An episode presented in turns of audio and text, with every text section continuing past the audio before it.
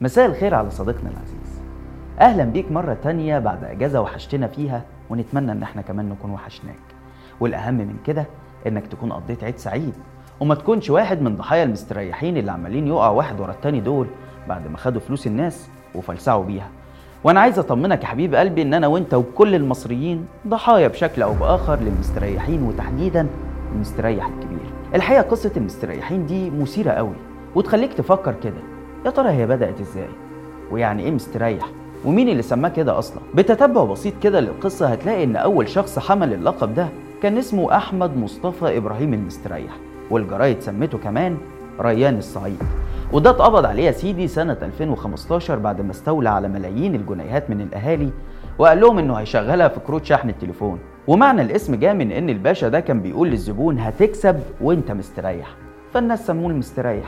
وبقى أي حد يقع بعده الجرايد والإعلام يسموه بنفس الاسم. يعني مثلا في سنة 2015 لوحدها اتقبض على أكتر من 20 مستريح. بعد ما جمعوا 7 مليار جنيه ومن وقتها والظاهرة دي زادت بشكل كبير جدا. في ناس بتشبهها بشركات توظيف الأموال اللي ظهرت في نهاية السبعينات وكان من نجومها أشرف السعد وأحمد الريان. وفي ناس بتلوم على الضحايا إنهم طماعين وبيجروا ورا أحلام الثراء السريع. وناس تانية بتلوم الظروف الاقتصادية الصعبة اللي بتخلي الناس تحاول تحافظ على ثرواتها بأي طريقة. وده لأنه الضحايا في الأغلب مش بيدفعوا فلوس كاش هم محتفظين بيها لأ. دول بيدوا للمستريح مواشي وعربيات وبيوت. يعني بيدوا له ثرواتهم يتاجر لهم فيها على أمل إنها تحافظ على قيمتها أو تتضاعف في الأيام الصعبة دي اللي إحنا بنعيشها. وناس تالتة بتلوم على الحكومة إنها مش قادرة توفر مشاريع صغيرة ومتوسطة تخلي الناس تحط فلوسها فيها بدل ما يودوها للمستريح. ده غير طبعا أزمة الثقة اللي بين شريحة واسعة من المصريين وفكرة البنوك أو أي حاجة ليها علاقة بالحكومة بشكل عام. وبين كل ده وده يظهر هاشتاج مستريح للاتحادية اللي البعض من خلاله بيقارنوا بين اللي بيعمله المستريح واللي بيعمله السيسي من وقت وصوله للسلطة. وسبحان الله الظاهرة دي ما ظهرتش بشكلها الجديد ده غير في عهده هو. وكأن المستريحين دول بيقتبسوا منه أو هو بقى اللي بيقتبس منهم يعني حاجة في ال range ده. فخلونا نشوف. هل يا ترى السيسي هو أكبر مستريح في البلد؟ ده اللي هنحاول نعرفه في الحلقة الأولى من الموسم الرابع. بس قبل ما نبدأ الحلقة عايز أقول لكم إن الحلقة دي هتنزل على قناة رصد على اليوتيوب. لكن بداية من الحلقة الجاية إن شاء الله هنكون موجودين حصريا على قناة شباك اللي هتلاقوا اللينك بتاعها في وصف الفيديو أو في أول تعليق لو بتتابعنا على الفيسبوك. اعملوا subscribe بقى واستنوني هناك الأسبوع الجاي. ودلوقتي يلا بينا نبدأ الموسم الجديد. أنا عبد الرحمن عمر وده برنامج إيه الحكاية؟ والله وراك يا ريس أقسم لك بالله أنا اللي بعمله ده لأجل البلد ومش عايز حاجة من الدنيا. أهلا بيكم. لو حد شاف خطاب مستريح أسوان للناس بعد ما بدأوا يشكوا فيه بسبب تأخره في رد فلوسهم أنا متأكد إنه هيندهش من كمية التشابه بينه وبين خطابات السيسي. لأنك هتحس كده إن أنت بتشوف خطاب لعبد الفتاح البنك مش مصطفى البنك خالص. الراجل دخل على الناس بكوكتيل كده من أول أنا مدعوم من السيدة زينب واللي معاه ربنا محدش بيجي عليه وإنه واخد اذن من الأولية عشان يشغل فلوس الناس ويزود لهم البركة فيها. وده طبعا بيفكرنا بكل كلام السيسي بالحرف. من أول برضه انه معاه دعم إلهي وإن ربنا هو اللي حطه في المكان ده وإن ربنا كمان قال له هخلي معاك البركة ووريني هتعمل إيه. بص بص الحركة دي. في حد هو يبقى ماشي مع ربنا يتضر الكلام ده طبعا كله ما يحصلش. إن الله معنا. يبقى اللي يقدر على ربنا يقدر علينا. بعد كده البنك هتلاقيه بيقول كلام من نوعية إحنا وراك يا ريس وإنت تعبت معانا يا سيسي وإحنا مش عايزين حاجة غير إننا نخدم مصر وأهلها الطيبين الغلابة. وإحنا بنخاف على الدولة وعايزين الخير كله ده يبقى في مصر مش في أي حتة تانية. وهكذا بقى يا سيدي من الشعارات السيساوية الجميلة دي. صدقوني أنا أقول لأن في معايا دعم إلهي. اللي بيتعمل ده بدعم إلهي مش بيتعمل بقدرتنا والله العظيم والله العظيم والله العظيم. ده دعم إلهي بيساعدنا عشان إحنا غلابة. أما بقى لما حب يهدد الناس اللي بدأت تفهم الحدوتة ويوريهم العين الحمراء فعلى طول ما لقاش قدامه غير إنه يتهمهم بتخريب البلد وإن اللي بيتكتب على النت ده أكيد وراه ناس قابضة. ما تفهمش بقى قابضين من مين ولا مين يعني اللي لما يحب يتآمر هيقوم مختار مصطفى البنك ده عشان يتآمر عليه. وده طبعا اقتباس لطيف جدا من السيسي وإعلامه اللي كل ما يلاقي حد بيعارض ولا بيفتح بقه ضد أي حاجة في البلد يقوم رزعه لكشة الاتهامات الجاهزة بتاعت التخريب والتمويل وإشاعة أخبار كاذبة على وسائل التواصل الاجتماعي. اللي بيتم الاتهامات الظالمة عايز يخربوا الناس وعايزين يخربوا البلد عن النت في ناس قابضة يا حج وفي ناس قابضة. حسب الله ونعم الوكيل في أي راجل يخرب. لا مؤاخذة أنا شايف كده كلام آه، احذروا. المستريح يا صديقي العزيز مش بس واخد من السيسي طريقة الكلام. الموضوع أكبر من كده بكتير. ده واخد منه الفكرة كلها. بص أنت عندك خلطة سحرية كده مرتبطة بالظاهرة دي. الخلطة دي مكونة من ثلاث حاجات. أول حاجة ذكاء ودهاء المستريح وده بيتمثل في فهمه لنفسية المصريين وإدراكه لعدم ثقة أغلبهم في البنوك لأسباب كتير وتفضيلهم الاحتفاظ بأموالهم وثرواتهم خارج النظام المالي الرسمي. ومن هنا يبدأ يفكر إزاي يقنعهم انهم يسلموه الفلوس دي. رقم اتنين بقى طمع ورغبة موجودين عند نسبة كبيرة من الناس في تحقيق أحلام الثراء السريع والمريح بدون تعب أو أي مغامرة. أما بقى رقم ثلاثة فهي الظروف الاقتصادية اللي إحنا عايشين فيها في عهد السيسي للأسف واللي تخلي أي حد يرمي فلوسه في أي مشروع عشان تطلع له أي عائد أو أي ربح. وهنا نقصد تحديدا سياسات رفع الدعم وغلاء الأسعار وتعويم الجنيه والتضخم وغيرها كتير.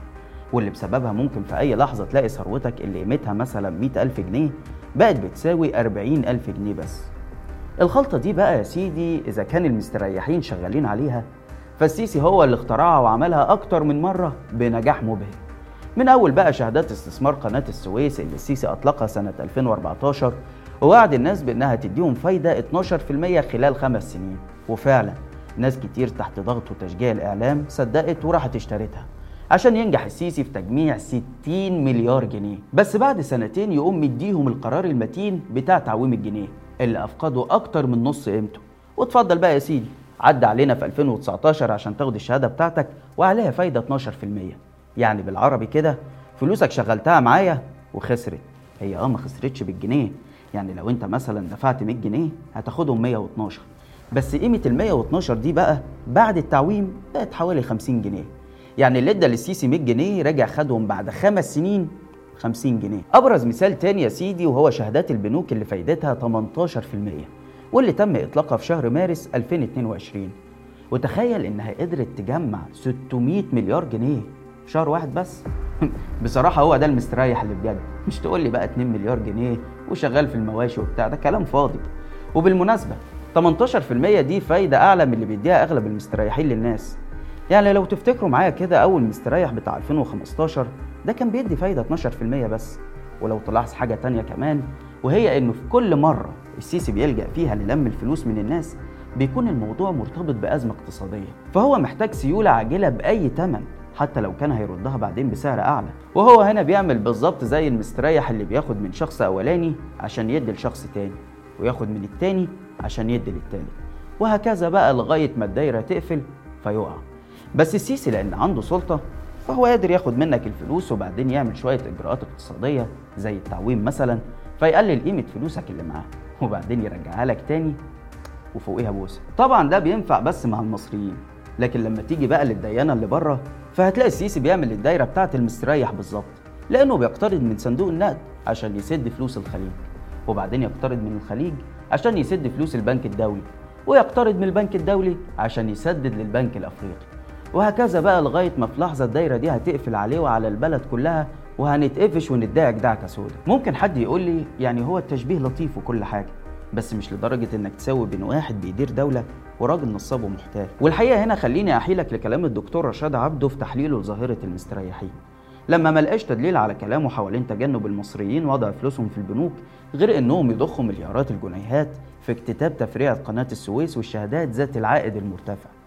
يعني ببساطة السيسي والمستريح هما الاتنين فاهمين عقلية الشعب المصري كويس قوي وعشان كده بينجحوا إنه يقدموا لهم اللي يتماشى معاها والهدف في الآخر إنهم ياخدوا فلوسهم. فلوس الفلوس الفلوس. حاضر يا فندم. لو سمحتم أنا عايز الفلوس دي. فلوسكم إيه؟